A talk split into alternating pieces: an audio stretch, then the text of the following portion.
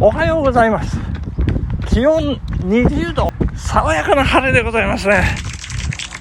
えー、気持ちのいい朝です。スカッと晴れましたね。えー、ひんやりしてる感じですね。まあ、日本晴れかなと思ってこう、空見渡したんですけど、里山付近に、えー、ちょこっとね、こう、秋の雲が漂っているという感じでございまして、えー、遠く西の方ですね、えー、北アルプスが薄ぼんやり見えておりまして、槍ヶ岳のね、姿もね、えー、見えていると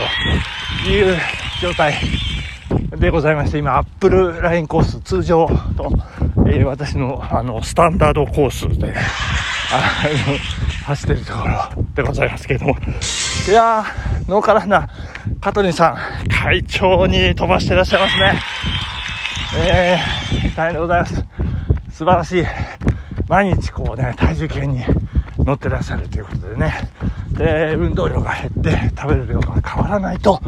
えー、体重がやっぱり増える傾向にあるとおっしゃってましたけれども、その通りです 本当に、その通りだと思いますけれども、まあまあ、しょうがないですよね。人ですからね。えー、まあ、ただ、やっぱりそういうあの自然の摂理というかね、そういったものをしっかり自分で認識した上で、日々生活していくということが大事なんじゃないかなというふうに思います。そしてね、えー、時に、ちょっと最近だらけ気味かなとかね、反省したりなんかそういうのもね、とっても、あの、いいと思います。えー、まあ、そんな、だらけてるかななんて言うと、毎日走る人から、えー、なんか槍が飛んできそう。ちょっと槍逃げなんておっしゃってましたけどね。槍逃げはひどいじゃないですかね。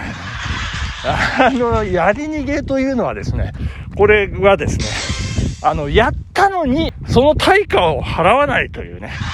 それが槍に逃げでございますのでね。あの、まあ、お金を払わないにしろ、まあ、責任を取るという形で、えー、その、まあ、その後のね、こう、面倒を見るというね、もう、それ、相応の、こう、覚悟を持って、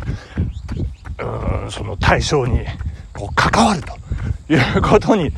なりますので、決して逃げではないという形でご理解いただいてね、まあ、時に、槍がぐさっと刺さるようなね、痛いことも私申し上げてしまって、あの、悪いなぁなんてね、思ってしまうこともあるんですけども、どうかそこはね、ご容赦いただきたいという感じでございますけれどもね、あの、あとなんかすごい楽しいことをおっしゃってましたけど、何でしたっけ？あの、うーんとね、やり逃げのほか、あ、そうそうそうそう、すごくね、あの、エッチなことをね、おっしゃってます。あの、別に、あの、普通の言葉なんですけども、えっ、ー、と、体は正直っていうね。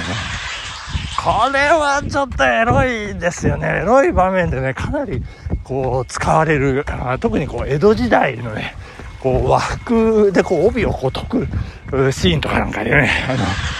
出てきそうな。もうもう頭の中私ぐるぐるぐるぐるしてしまう。いや、まあそんな、えー、ことでございまして。まあ昨日ね、あの、えー、仕事、えー、おとといのえー、いろいろな懸案事項をですね昨日に全部、えー、ぶん投げて、ええ、家に帰ってきてしまった私ですけど昨日は、まあ、なんとかね、あの、大きな山を乗り越えましていやよかったよかったということでねまた昨日あのお酒を飲ませていただいたんですけど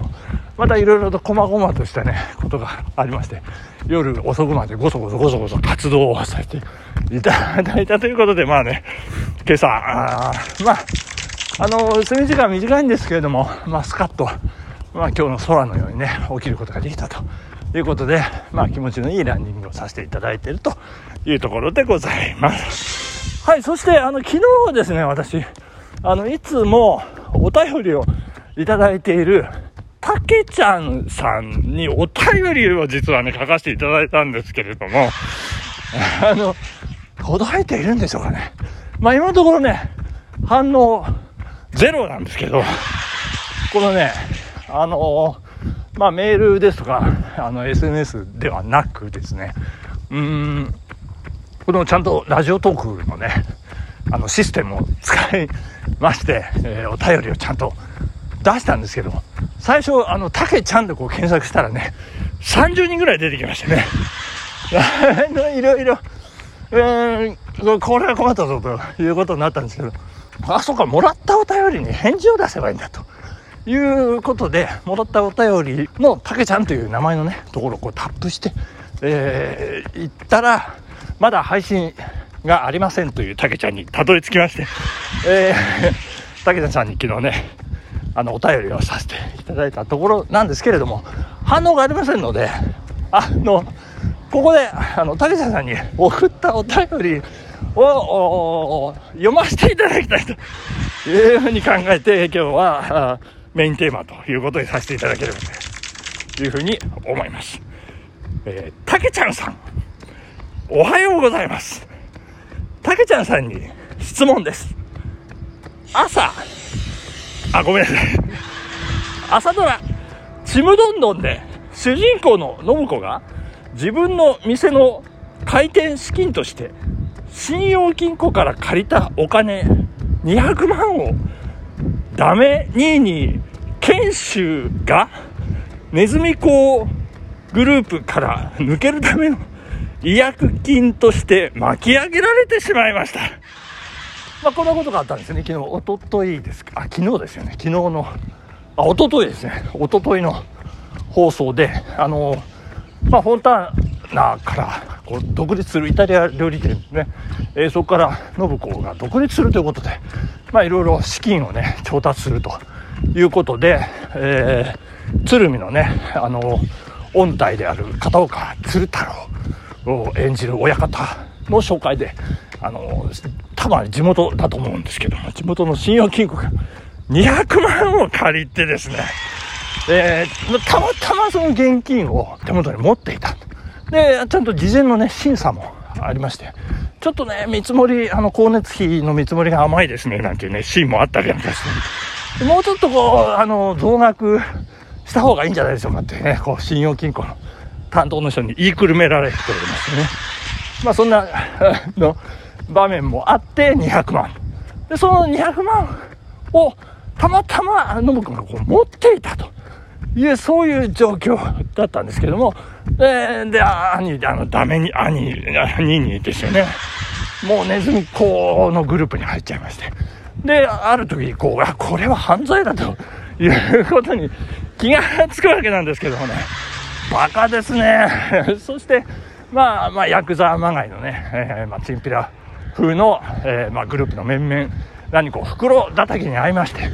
で、まあ、抜けるんだったらもう200万。払え耳揃えて持ってこいみたいな感じになりまして、そこで信子がここにお金がありますとね、言ってしまったという、そういう展開のドラマだったんですけれども、えー、あの、お便り続きますね。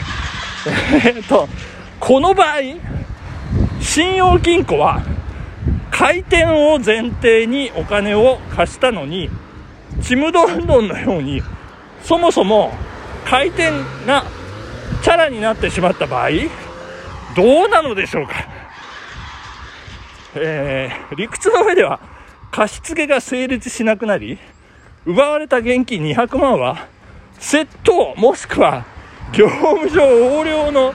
犯罪の被害金として信用金庫は持つという、えー、ことになるような気がするのですが実際のところはどうなのでしょうか？えー、差し支えない範囲で教えてください。阪神連敗脱出のためによろしくお願いします。ということなんですけども、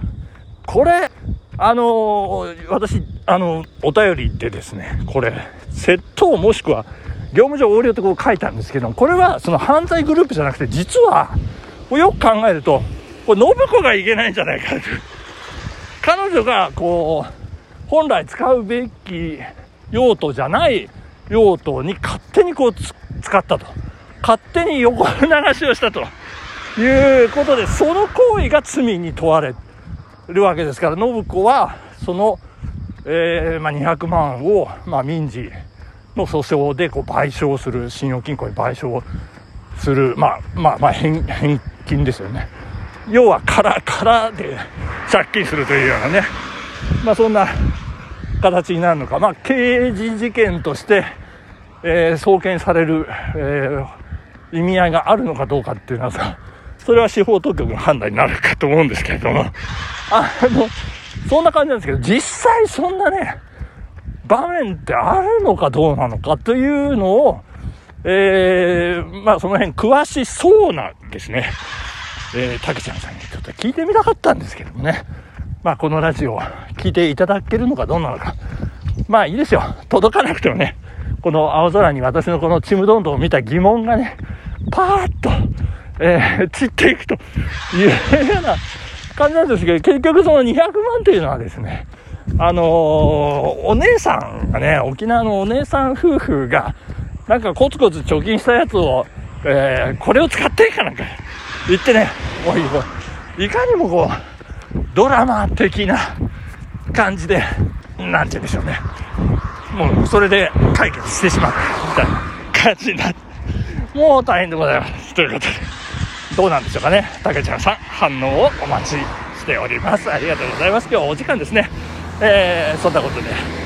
まあ、あの、香取さんの頑張りに今後も期待したいと思います。よろしくお願いします。ラジオの前はメモ推奨でございますよ。ありがとうございました。本日も頑張っていきましょう。ありがとうございました。バイバイ。